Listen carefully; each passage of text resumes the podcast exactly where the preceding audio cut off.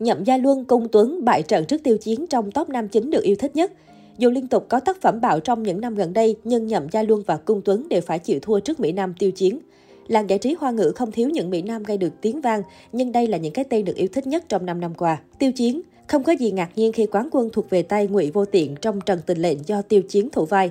Lên sóng từ năm 2019 nhưng đến giờ sức hút của phim vẫn rất tốt, luôn lọt top những bộ phim có lượng view cao nhất trên VTV. Với thành công ngoài mong đợi của Trần Tình Lệnh đã giúp Vương Nhất Bác và Tiêu Chiến từ một thần tượng bình thường trở thành những đỉnh lưu hàng đầu của làng giải trí đại lục.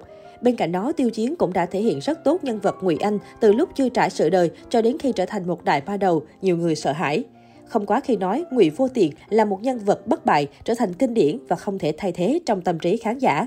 Hiện tại, Tiêu Chiến đang có một dự án cổ trang chờ lên sóng là Ngọc Cốt Giao và hứa hẹn sẽ bùng nổ trong năm 2022.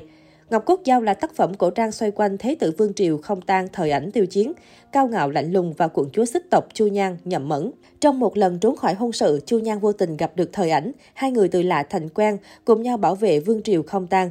Trong hành trình gian nan nhiều hiểm nguy giữa hai người nảy sinh tình cảm tạo nên một chuyện tình lay động mọi con tim. Cung Tuấn, có lẽ sau nhiều năm nữa, Sơn Hà Lệnh vẫn sẽ là một tác phẩm kinh điển đáng xem của thời đại. Bộ phim được chuyển thể từ tiểu thuyết Thiên Nhai Khách của tác giả Priest do Cung Tuấn đảm nhận vai nam chính ôn khách hành. Thực chất, ôn khách hành là tuyến nhân vật rất khó đóng, một người trông có vẻ hờ hững phóng khoáng nhưng bên trong lại là người phải chịu nhiều đau đớn và cô đơn. Với một diễn viên trẻ như Cung Tuấn thì đây là một thử thách lớn. May mắn rằng nam diễn viên đã hoàn thành khá tốt vai diễn này và nhận được nhiều sự tán thưởng của khán giả. Trong năm 2022, dự án cổ trang An Lạc truyện của Cung Tuấn và Địch Lệ Nhiệt Ba cũng đang rất được mong đợi. An Lạc truyện kể về nhậm An Lạc Địch Lệ Nhiệt Ba vốn là con gái của khai quốc công thần nhưng vì biến cố gia tộc mà lưu lạc nhân gian. Nàng trở thành phụ tá của thái tử Hàng Diệp Cung Tuấn cùng anh dẹp loạn nơi biên cương. Hàng Diệp giúp nhậm An Lạc điều tra sự việc năm xưa, rửa sạch nỗi oan cho gia tộc. La Vân Hy Trong Hương mật tự khói Sương, mặc dù La Vân Hy chỉ đóng vai phụ nhưng lại được khán giả yêu thích nhiều hơn cả vai nam chính của Đặng Luân.